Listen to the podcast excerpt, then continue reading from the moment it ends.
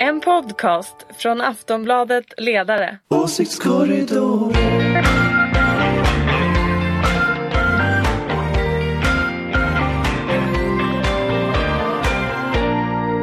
Hej och välkomna till Åsiktskorridoren! Förlåt Anders, du ville säga något? Absolut Ska inte. jag börja om? Nej, Ja. kör vidare bara. Förlåt. Hej och välkommen till Åsiktskorridoren, den sista före valet på söndag. Det är mindre än 48 timmar kvar till vallokalerna öppnar och det är alltså cirka 60 timmar tills första vallokalsundersökningen kommer. Det är sjukt spännande. Eh, Med oss eh, idag för att prata om de här sista skälvande timmarna innan Sveriges riksdag har en ny mandatfördelning är Ulrika Schenström som är moderat. Yes, hello. Eh, Från Aftonbladets ledarredaktion så har vi Dan Svedin Hallå! och Anders Lindberg. Hej. Det var dämpat hej. dämpat. Ja, han är lite blek om nosen. Jag har Eh, hällt kaffe över hela, kallt kaffe men det på hela ser ni mig. inte, det här är radio. Jag vet. Eh, och jag heter Anna Andersson och nu ska vi prata om den här sista, sista, sista stunden. Sover ni? är det för spännande? Ja, men jag sov ganska bra i natt. Jag har inte sovit så bra på senaste tiden. Men i natt, av, antagligen av ren utmattning, så somnade jag redan tidigt och vaknade av mig själv före klockan ringde utan ångestattack. Skönt! Ångest att, Utan ångestattack. Fick, fick, vaknade du med en ångestattack Daniel? eh, ja, Vakna med ett skrik. Jag har en väldigt hård säng tycker jag. Jag skulle behöva ha en ny säng. Jag vaknar upp med kropps... Okej, det är parti som ger Dan Svedin ny säng Ja. får hans röst. Jag, får, jag har ont i kroppen. Korruptionen bara växer och växer. Jag har så ont i kroppen. Kan ingen förbarma Är sig. du, lä, vad heter det, värkbruten? Men är du pigg i knoppen? Det är Det, frågan. ja, jag hade lite feber igår. Du är poet. Ja, det, det händer så konstiga saker i slutspurt. Anders, sover du gott om nätterna? Jag sover mycket gott faktiskt. Jag tycker det är, sover gott, jag vaknar tidigt. Eh, Men det är alltid ändå för jag vaknar, jag är morgonmänniska, jag vaknar alltid tidigt. Så att, eh, nej jag tycker det är trevligt. ser fram emot de här 48 timmarna. Man tänker sig att när du sover då är det verkligen, du sover verkligen. Mm. Ja, När jag du stänger av, då är det- koncentrerat. Jag sover, jag vaknar. Bra! Här är en digital Metodiskt. Ja. är mycket metodisk. nej, men jag, och jag, tror att, jag tror att jag har sovit allt bättre under valrörelsens gång faktiskt. Oj. nog. Ja, oj. Jag det, sov det sämre samma, för typ tre veckor sedan. Exakt så. Precis Sen kom samma form familjeveckan. som jag. Nej, men jag tror att man gav upp någonstans halvvägs in att liksom man kände så här, ja men det, det, blir, liksom, det blir inte bättre. Okej, utan nu, det, man liksom accepterar sitt öde. här Att liksom, det är så här är- det kommer att det är vara. ju lite sen, politisk eh, depression så att säga. den börjar sätta in redan före valresultatet alltså? Ja men alltså det är ju för sådana som några av oss här inne, eller tror alla här inne, så är det inte så roligt med Sverigedemokraternas du vet, det är ju ändå en depression för oss Det är en depression. finns. Vi ska återkomma till, vi ska Och för mig känns här det också att vänstern växer så här. Det är också jobbigt. Men eh, Ulrika och Anders, ni har jobbat i partier, i Moderaterna respektive Socialdemokraterna. Vad händer i den innersta kretsen just nu, de sista två dygnen före ett val? Vad, vad gör Ja, de sover inte som vi gör. Det De sover inte gott. De vaknar fem med skriet oavsett om det går bra eller dåligt. Därför att det är mycket som ska planeras nu inför, inför ehm, eh, valvakan och eh, ingen partiledare kommer att visa sig förrän valresultatet är tillräckligt säkert. Och då måste man ha ett bra tal som, ja då får du tänka det kanske går jättedåligt, det kan gå halvbra dåligt mittemellan. Och Så så man skriver flera olika tal Ja, jag har nog erfarenheten av att man skriver tre olika faktiskt. Eh, så att man vet, så att man är förberedd där och då.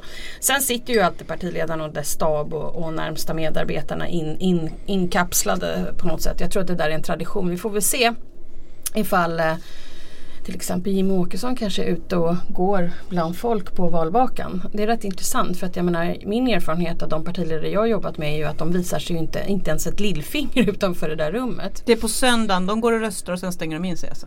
Ja och sen så är det på, på valvakan. Men, och det är ju därför att man inte vill ta någon kommentar för någonting är klart. Och det är ju ganska så, jag vet inte om det där kommer att lösa upp sig. Alltså att det inte kommer att vara så länge att man tar kommentarer ut med vägen. Men det har ju varit så traditionellt att man inte gör så.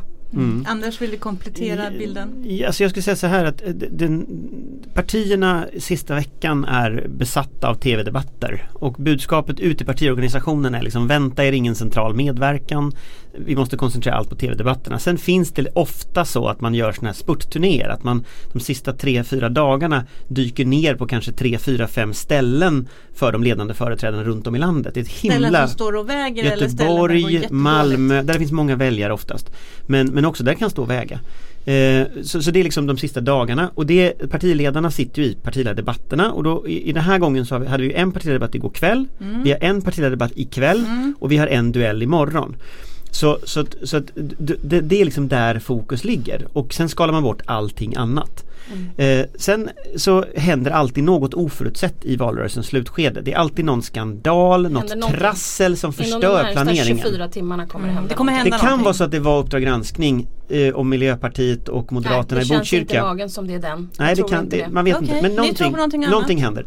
Sen är Ja, det annars precis är det extremt mesigt. men sen, sen, sen är det precis som Ulrika säger att, att sen går partierna in i en slags kokong. I, I S så kallas det där för VU-rummet på valvakan. Och då, då, då fraktar man in liksom den centrala partiledningen i detta VU-rum, förser dem med godis. mycket godis, mycket kaffe, Mycket kaffe, läsk. mycket godis och framförallt mycket opinionsmätningar. Yes. För i detta rum sitter då opinionsmätarna som då har järnkoll på direktdata från Valmyndigheten sen när valräkningen börjar. Och eftersom man har gamla projektionsmodeller så kan man då avgöra hur valet kommer att gå mycket tidigare än vad SVT kan göra, Mhm. Innan än vad vi folket väljare gör. får veta. Absolut. Och baserat på det avgör man sen hur, eh, vilket tal, vem som ska säga vad. Ofta gör man ju så att partisekreteraren får tacka valarbetare eller bl- bluddra på en stund för att inte partiledaren och det där är helt meningslöst, det där kan man bara strunta i. Därför att sen när partiledaren går ut då betyder det att partierna internt har dragit slutsatsen så här går valet. Jag tror ju att vi kommer att ha ett val där eh, alla kommer på ett sätt att utropa sig till segrare. För det ligger i tangentens riktning nu. Att, Mhm. Jag har en känsla av att alla väljare kommer se alla som förlorare utom Ja. möjligen SD. Ja det tror jag men alla Det kommer, att- också. och alla kommer Men inte partierna alltså. Nej, de kommer ta de det här, kommer att gå in i regerings... Ja, och det kommer att vara unikt därför att de kommer att direkt att gå in i en slags regeringsförhandlingssituation nu. Så att jag tror att vi kommer att se tal på söndag som skiljer sig från det vi vanligen har sett. Dels för att det kommer att gå så fruktansvärt dåligt för S och M. Eh, För båda kommer att göra katastrofval. Eh, Och båda ska försöka spinna detta som att de är den naturliga regeringsbildaren. Och det kommer att skilja Så sig från, från vanliga val. Så är det och ehm, Ja, sen får vi väl se hur mycket de här, alltså jag, jag måste bara säga en sak om de här debatterna för att jag, jag har ju suttit och förberett partiledare för dueller och debatter och det är ju faktiskt extremt roligt att göra sånt där eh, om man är eh, en sån som eh, vi som sitter här inne. Eh, men jag tror inte att de där spelar lika mycket roll som de gjorde förut. Därför att vi har haft så många dueller och debatter. Den som är ikväll, SVTs slutdebatt så att säga. Det är ju den som jag tror att äldre generationer har sett som du vet, det här Debatten. man bestämmer sig ifall man skulle ändra sig från sitt traditionella val så att säga. Eh, jag tror inte riktigt att de här spelar riktigt lika mycket roll. Eh, och jag tror att vi kommer att se om det fortsätter vara så här många dueller och debatter att det kommer att luckras upp lite i den där eh, ganska traditionella inställningen till hur man förbereder partiledaren inför ett, inför ett val. jag Jag, jag, tror också att det finns en annan dimension i det här och det är att man brukar, partierna brukar berätta efter valet att de inte kom, fick ut sitt budskap. Att det inte, inte Mediernas fel. Ja, det, ja men det är mediernas Ja, fel, det är valaffischernas fel, det var någon ful eh, flygblad i Skövde eller någonting.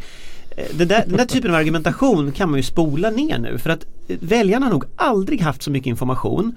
Partierna har aldrig fått prata så länge oavbrutet och normalt sett är det helt egna kanaler får man säga. och egna kanaler. Alltså, och, och normalt sett är det ju helt meningslöst att låta politiker prata till punkt för de, de kommer aldrig till punkt. Nej, Eh, jag pratar hur länge som helst. Ja och nu har de fått prata till punkt. Eh, och de har fått prata till punkt i en utfrågning, i ett tal till nationen, i 71 000 debatter i alla medier. Så att jag, jag skulle säga att jag tror att väljarna det här valet är oerhört väl informerade och väljarna vet precis vad de röstar på. Så det valresultat som, som kommer på söndag, det får liksom partierna tugga i sig. Det här är vad väljarna tycker om dem som partier, deras politik, deras partiledare. Och det tror jag liksom, det gör att hela eftervalsdebatten kan också bli annorlunda på grund av det. Alla de här debatterna känns också som att de bara är någon sorts eh, tracking för kan man säga, formkurvor. Alltså vi, nu vet vi att Ebba, när Ebba Busch Thor kom in i liksom valspurten så började opinionssiffrorna öka för KD. Och då är liksom debatterna ett, som ett tillfälle för henne att visa att sig, jag är fortfarande formstark, jag är fortfarande formstark. Det känns som att eh, debatter och utfrågningar har liksom den funktionen. Sen skulle jag vilja säga det angående de här skandalerna som ni efterfrågar. I liksom en, Eller efterfrågan Ja, vet jag inte riktigt Men- vad vi på. i ett Men, sunt, men i ett sunt misstänker att det riskerar komma. i ett sunt politiskt klimat så hade man ju kunnat säga att alla de här avslöjandena om nazister i exakt varenda liksom, fiber Buske. av eh, Sverigedemokraterna hade varit skandal som skulle kunna påverka eh, ett valresultat. Men riktigt så fungerar ju inte svensk politik. Nej, längre. inte längre. Jag tror vi börjar Nej. gå in i ett läge också när det är för sent.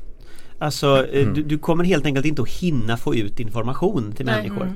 Och då, då påverkar också skandalerna mindre. Och det är Okej. därför jag menar att det kanske var så att Uppdrag granskning var sista tillfället. Inte för att det var en Alltså stor Uppdrag skandal. granskning, berätta för Ja, Uppdrag granskning avslöjar alltså idag att, att Idag är det eh, fredag, idag är det fredag morgon. när vi spelar in det. Eh, avslöjar alltså idag att eh, Moderaterna i Botkyrka har fått ett erbjudande från en, en muslimsk eh, förening eller islamistisk förening, det är lite olika tolkning av det här.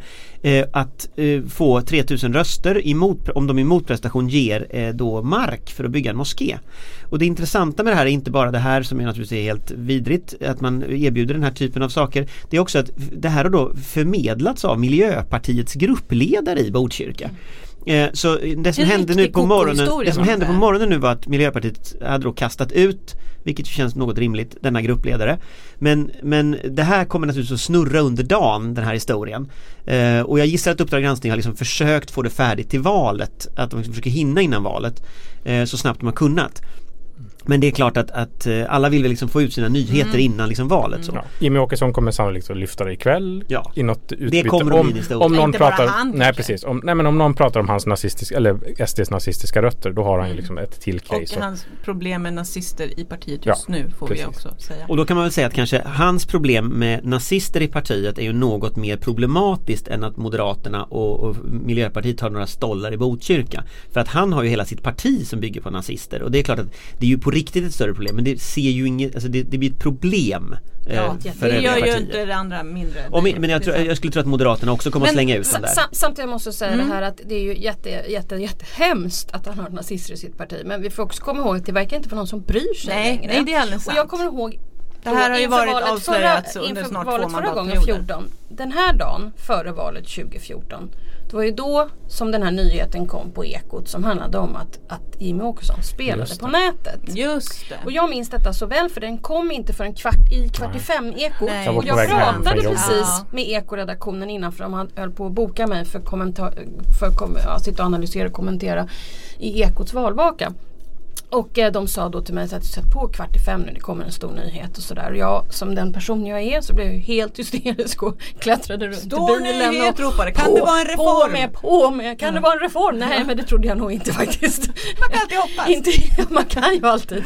Och satte på den här radion. Och det blev så plattfall va. Därför att den nyheten att han spelade på nätet det var ju något som spelade honom i fatet. Alltså det var ju någonting som var positivt för honom. Det blev ju liksom som han var en Väldigt underdog. eh, va? märklig nyhet i svensk politik också när det handlar om, Ja, men alltså person på det sättet. Ja, Alltså jag en menar det är inte så att han har gjort någonting. nyhet. Han hade ju inte gjort någonting olagligt. Han hade inte Det var bara så här vandel. det var, Ja. ja, och jag Som menar vi har ett statligt spelmonopol. Alltså det, Mm. det, det var så desperat på något sätt att försöka sätta dit honom för någonting som vanligt folk säkert gör. Jag har aldrig spelat på nätet men det gör säkert jättemånga människor. Det känns som att om, nu är det bara, jag kommer inte exakt ihåg det men jag tror att de hade väl någon granskning av de här Maltabolagen och så hade de liksom hittat honom. och det är klart att jag eh, förstår att det där var är ju någon slags jättespännande. Men det blev- missbruksproblematik i det får man ändå säga. Motsatt effekt ska vi komma ja.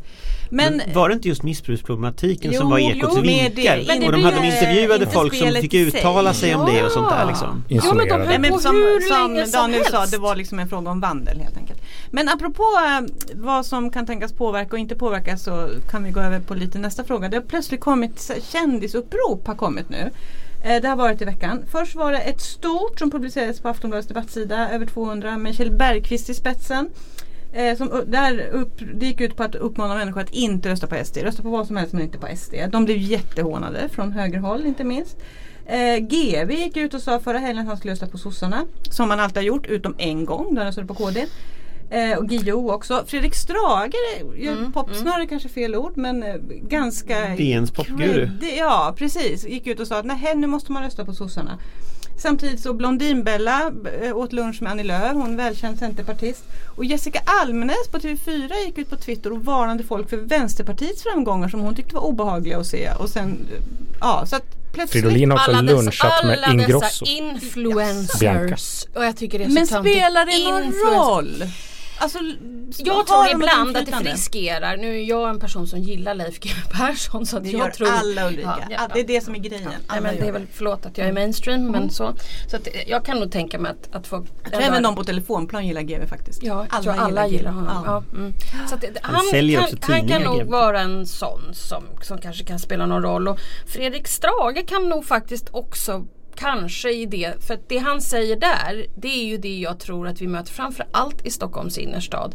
Den här polariseringsbilden där Mm. liberala människor blir nervösa över att vi skulle få SD-inflytande Ja, det och, gå det och stödrösta. För det här är intressant. Exakt. En tidigare nyliberal som alltid hållit sig på den borgerliga sidan fast mera nyliberal helt plötsligt stödröstar på S. Den är, tycker jag är väldigt intressant. Men Alltså, jag vill bara håna att en person. argumentation var att, Jag vill att han litade. Ja, jag du vill ska få håna. Ulrika. Jag vill bara säga att förklara för lyssnarna att det Strage sa att han litar helt enkelt inte på alliansen att Nej. de inte ska släppa till Han litar SD. inte på Annie Lööf. Nej och inte på Björklund heller. Nej. Det var ganska hårt.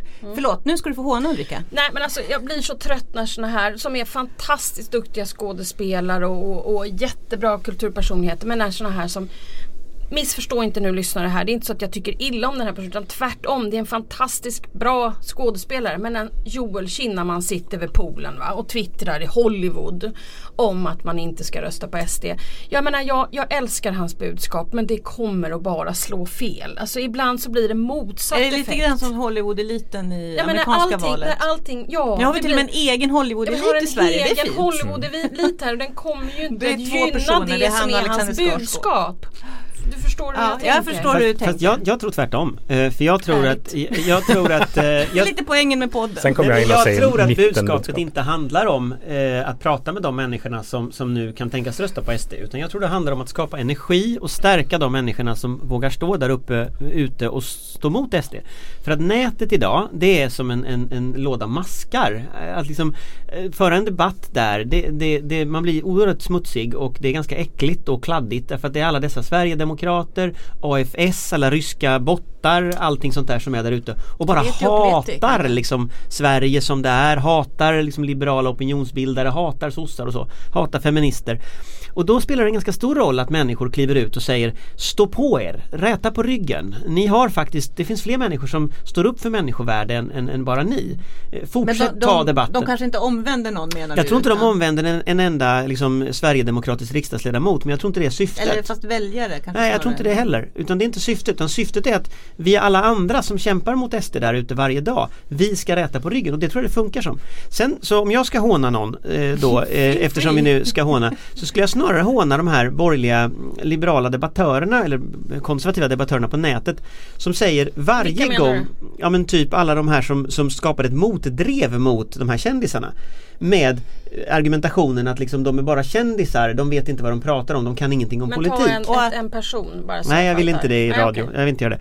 Men, men utan det, det var liksom en, en ganska tydlig bild eh, som fortsatte eh, här i, i den här diskussionen. Och där tycker jag, där kan jag känna liksom att nej, låt folk prata. Yttrandefriheten är liksom att alla ska prata. Men sen har jag en spaning, en liten spaning om kändisar. Den viktigaste kändisuppropet, span, det det viktigaste kändisuppropet är inte de här. Utan det var en artikel Aftonbladet hade för ett par dagar sedan. Där man hade frågat alla deltagarna i Paradise Hotel vem de ska rösta på.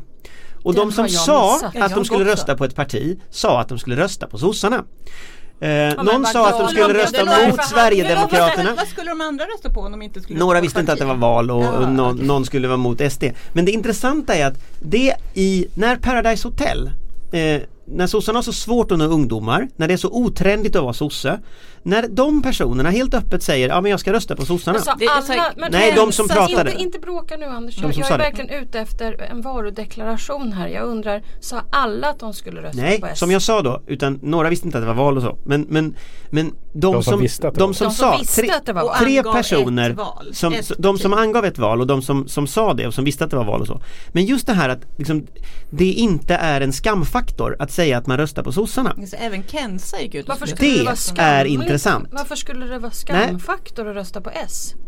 Ja, sossarna är inte särskilt stora i den yngre, yng, yngsta målgruppen och just den typen av kändisar, eh, Jag tycker realityvärlden något Jag konstigt. tycker att det är ganska Du stort träffar sossar hela tiden. Nej men för mig är det stort. Och jag tror också att för många av de som tittar på Paradise Hotel, vilket är en målgrupp som kanske inte alltid är så lätt att nå för partierna, så är det också stort. Och jag tycker det här, det är, det är mycket mer intressant än de här liksom finkändisarna som, som, eh, som skriver upprop. Daniel, har du något, eh, någon tanke om kändisarna och politiken? Nej men jag såg att eh, Johan Ingerö hade skrivit eh, på sin Timbro-blogg om just de här eh, Kjell Bergqvist-uppropet och så fick han frågan av uh, Ove Nilsson på TT men du är ju också i TV hela tiden. Och jag tänker att lite av den här ilskan från vissa debattörer mot kändisar som jag tror inte heller att de omvänder någon men för många kan det ju bara vara så här att säga sitt hjärtas mening och säga ja men jag står upp för någonting som är Ja, decent. och, det, och det måste man ju få göra. Precis, så jag, jag tror så här, Björn Skifs eller Men som vilka sagt, jag som tror helst det är en skillnad mellan GW Persson och Fredrik Strage och sitta vid GW Persson det är ju verkligen som, liksom, han är ju gubb-influencern. Där finns ju verkligen någonting, tänker jag mig. Tänk om han visste att du kallar honom för influencer. Jag tror inte han lyssnar på men en fråga kring honom som jag såg eh, någon lyfte var så här, röstade verkligen Leif GW Persson på Palme efter Geijeraffären? Ja, jag såg detsamma. Det är en intressant eh, tanke. För han som sagt, han, Han sa att han har ju varit ute och, han har ju varit ute och sagt att han ska rösta på KD i alla fall tror jag två tillfällen. Ja. Så att historien ändras väl Sen, lite. sen i Ja. grisfesten finns det ju en Han vet- extremt stark vet den scen där. Lars Martin Johansson bestämmer sig för att rösta på VPK efter liksom, korruptionsaffärer i, i politiken och polisen. Eh, så kanske, kanske. Men alltid kanske ett relativt begrepp. ja, Det är det verkligen. jag vet. GW vet att du berättar en bra historia, så är det ju. Absolut. Det vet vi. Och det är en Även, bra även, historia. även Jan Guillou. Ja, Ska ju rösta också, på S. Mm. Jan Guillou skulle... förvånad över Nej, men Men han han ska argument- rösta för första gången hemma i Sverige. Ja, det tyckte jag var Ja. jätteroligt. Han bara, och han skämdes så att han hade röstat på Mitterrand. Såg ni inte det? Jo jag såg det. Och jag skulle också skämt som jag hade röstat på Mitterrand så det är en helt riktig Men det är bättre att det kommer ut i ljuset, eller hur? Han måste stå för sina handlingar. Också en bra influencer tror jag, Jan Guillou. Om jag skulle Jag välja, tycker vi verkligen ska börja kalla dem för influencers också. om jag skulle välja någon som liksom skulle endorsa mig Mm. så skulle jag ju välja GV och eh, Joel Kinnaman. Och Kenza. Och inte Leif, eh, eller Kjell Bergqvist. Okej, jaha du menar då, jag trodde du tänkte valde helt fritt. Jag tänkte, oh, Alla möjliga, nej men av, möjliga. av de här. Så här, mamma. Ska Mamma ska endorsa mig. Det vore kul mamma om du om, om du ville backa upp men jag ställer upp i Nä, val. nästa val du ska ställa upp i. Okej, eh, vi går vidare. Eh, SD slår på trumman, de slår alltid på trumman när de säger att nu ska komma med en jättestor nyhet. Och det är så var verkligen sällan helt de... hysteriska igår morse Ja. och bara Vem är det? Ja men ja, i söndags när eh, Åkesson skulle vara med i. SVTs utfrågning. Antiklimax. Anti, antiklimax. Ja, Antiklimax. Ja. Gud. Alltså ni två. Jag tyckte det var ett klimax. Jag ska säga i söndags var, SVT, var Åkesson med i SVTs utfrågning och då kallade de också till pressträff och sa vi har en väldigt viktig nyhet. Då tänker man, ska de komma men slänga in en, en, någonting i Nej, slutet? Nej, det- då skulle de meddela att, att de var jättearga på Stefan Löfven. Mm. Och han var verkligen rasande. Men nu slog de på trumman igen och sa att vi har gjort en supervärvning från ett annat riksdagsparti. Ja, och då tänkte jag så här. Sara Skyttedal? Nej det tänkte inte Jo jag. det tänkte jag. Jo Du men det gjorde det? jag. Ja. Jag tänkte för när de slog på trumman och förra gången de gjorde det så var det ju den här moderata riksdagsledamoten från Skåne. Och det var ju också att slå mycket, för mycket på trumman och sen kom det inte så mycket ut av det. Nej. Så nu tänkte jag att det kan de inte göra igen. Fast jag tänkte, Och kunde nu gick trumman någon- sönder. Och nu gick det liksom Ja, inget ja, för, då alls. ska vi Jag- säga det för våra lyssnare som inte har hört det. Det var Charlie Weimers, tidigare ordförande för KDU och idag stabschef hos Lars Adaktusson, eller ja fram till igår då. Ja.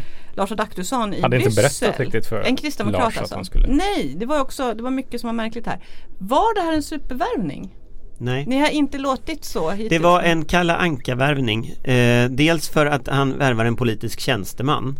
Vilket ju, och en ungdomsförbund, tid- tidigare ungdomsförbundare, nu politisk tjänsteman måste jag säga. Det, det, Vars fru jobbar på SD. vars fru jobbar på SD. Så att, eh, nej, jag skulle säga att nej Okej. det var ingen sån jättevärvning. Sen i sak så tror jag att, att eh, alltså, Alltså Charlie Weimers, som säkert ni inte, de flesta lyssnare inte har hört talas om ens, men han, han var alltså jätteviktig för Kristdemokraternas utveckling från någon slags snällism till en mera betonghård hård konservatism.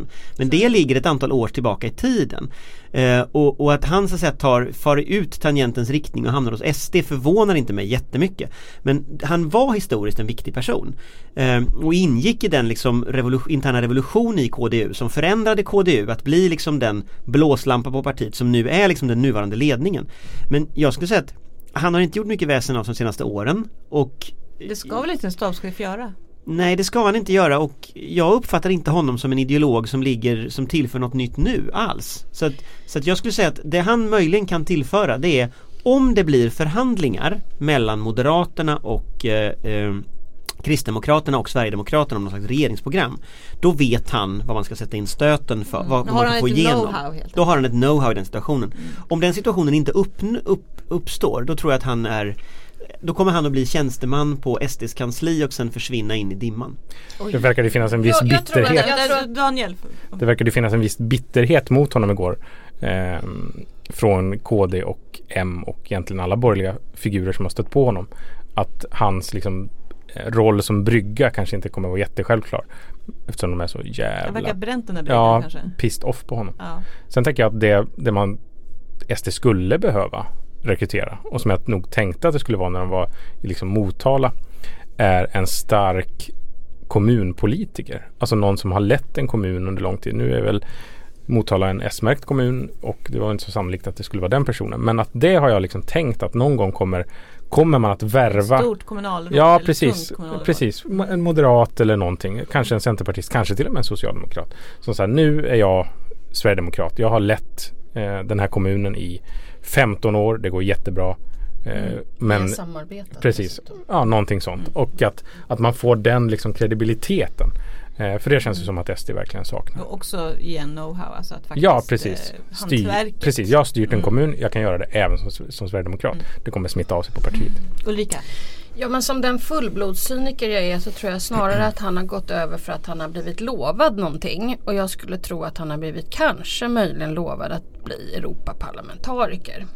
Det För ligger det har, väl, hands. det har väl, väl det som han har velat hela tiden. Och KD Eh, och här gillar han ett Ulrika. parti som kanske kunde ge honom den Som kanske plattformen. behöver lite parlamentariker. Sen tror jag ju att, sen tror jag också att han, han nog gjorde det här lilla hoppet innan KD ökade. Så att i andra vågskålen låg att KD låg på 2,4 procent och kunde åka ut. Eh, jag, är, jag, jag måste spontant säga att som KD som kanske kommer att vara det partiet som vinner det här valet i någon mening, ändå det partiet som lyckas bra. De kommer ju kanske till och med att fördubbla sig eh, från de siffror de hade innan till valdagen. Så skulle jag säga att tveksamt att man hoppar av ett framgångståg. Så att gissningsvis har han ju liksom fått ett löfte tidigare. De tajmar in hans avhopp för att skada KD maximalt. Vilket ju också talar för att som brygga mellan Alliansen och KD tror jag han kommer få väldigt svårt. För sådana människor vill man helst inte se De litar ens. inte på honom längre. Nej man litar inte på, på avhoppare, det är klart man inte gör det. Av goda skäl, de har ju hoppat av. Okej, vi får se hur det går. Jag tänkte säga att han, han i och för sig hoppar, inte hoppar av ett vinnande tåg, men hoppar på ett vinnande, hoppar på ett vinnande tåg måste man ändå säga. Han hoppar mellan två vinnande ja, tåg. Precis. Men ett av de vinnande tågen har i alla fall chans att komma in i regeringen och det är ju inte det han hoppar på nu. Vi får väl se. Vi får se. Att det tror jag inte vi får se. Ja, eh, vi, vi går över på sista punkten. För nu är det som sagt var, snart är det dags att välja helt enkelt. Så nu så vill jag att alla ni ska ange vilka, vad kommer partierna att få i valet? Eh, hela procent. Jag kommer att notera detta. Vi kommer att spela in en ny podd på måndag när vi har ett resultat. Då blir det räfst och rättarting. Då kommer vi gå igenom hur det gick. Eh, vem vill börja?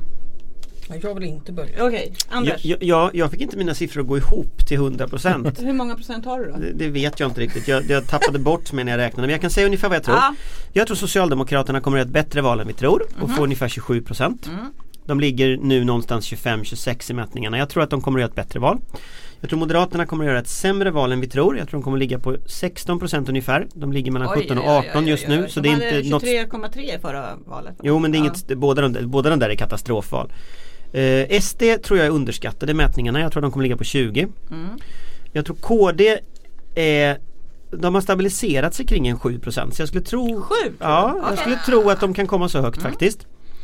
Eh, Centern tror jag kommer att bli ungefär 10, det ser ut så. Jag tror de kommer få en etta framför sitt, sitt, sin, sin siffra i alla fall. Möjligen så får de bara 9 och blir jättesura men jag tror 10 ändå för de, Mm. de spurtar bra. V tror jag kommer att göra ett succéval och få 11% Eh, sen L verkar ju inte, trots hans hunkande och allting, eh, verkar ju inte riktigt flyga som det är nu. Så jag tror att L får 5. Miljöpartiet tror jag faktiskt är överskattade. Jag tror de får 4 har jag skrivit upp här. Sen har jag tittat på Fi, deras siffror pendlar ju mellan 0,8 och 1,5 ungefär. Så jag, jag gissar på 1 ungefär för Fi.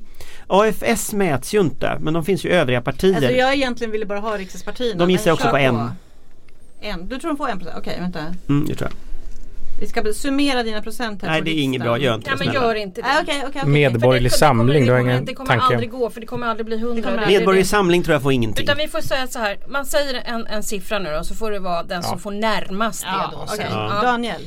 Eh, ja, jag har varit inne och tittat här på pollofpolls.se, mycket bra sajt. Lite Men- Men, det, men, Men de har, ska jag säga, plockat bort verkar som eh, Centio och eh, Yougov som ju ö- som, som, Anders och jag traditionellt kallar för kalankamätningar men Precis. jag tror det är livsfarligt att vara så fin etablissementsmänniska. och de pollar Och det- eh, det mycket SD väldigt högt. Men så här ungefär tror jag då. Mm. Ja. Eh, jag tror att S får 25 procent.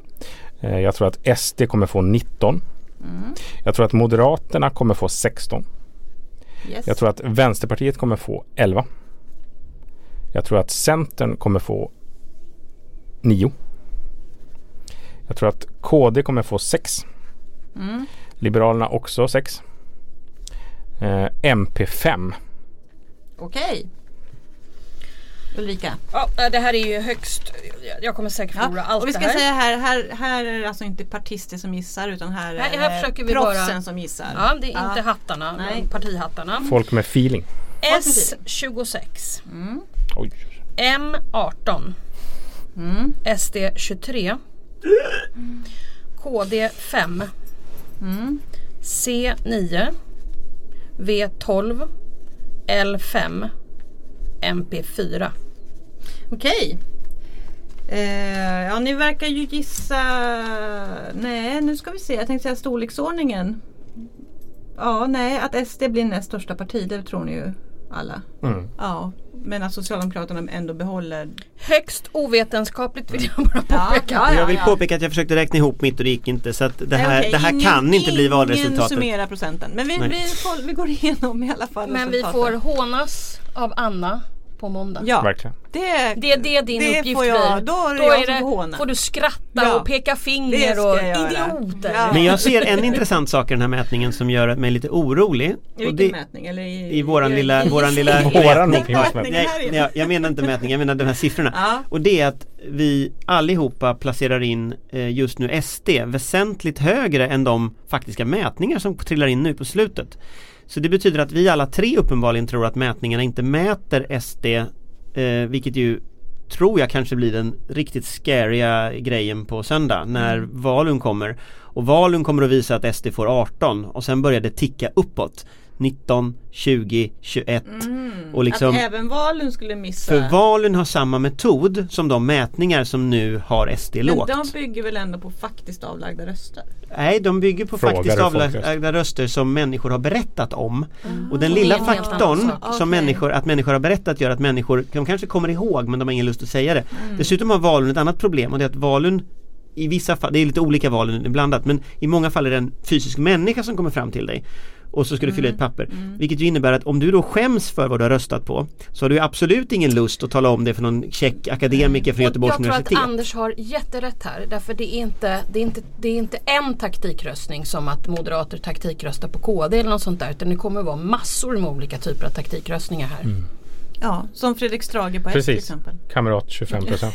Jo, nej men alltså jag bara jag säger Ja. det för det, det, det kommer att finnas åt andra hållet säkert eh, Sverigedemokrater som kan försöka stödrösta på KD till exempel. Alltså ni Absolut. vet, det kommer vara massor Skillnaden med mellan min och Ulrikas siffra här eh, handlar ju, min, min siffra på KD är ju 2% över Ulrika och Mm. Ulrikas siffra på SD är ju 3% över min. Jag tr- min orsaken till skillnaden där det är nog att jag tror ju att massa SD-are kommer att gå till KD.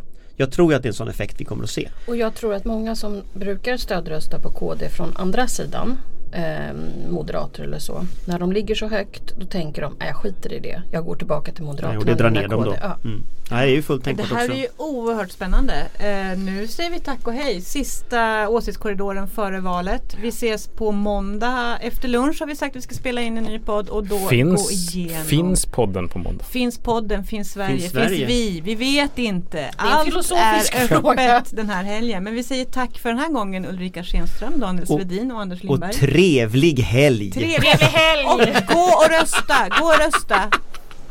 Hej då! Hej då! Det var som en skräckfilm i slutet där. Även i början.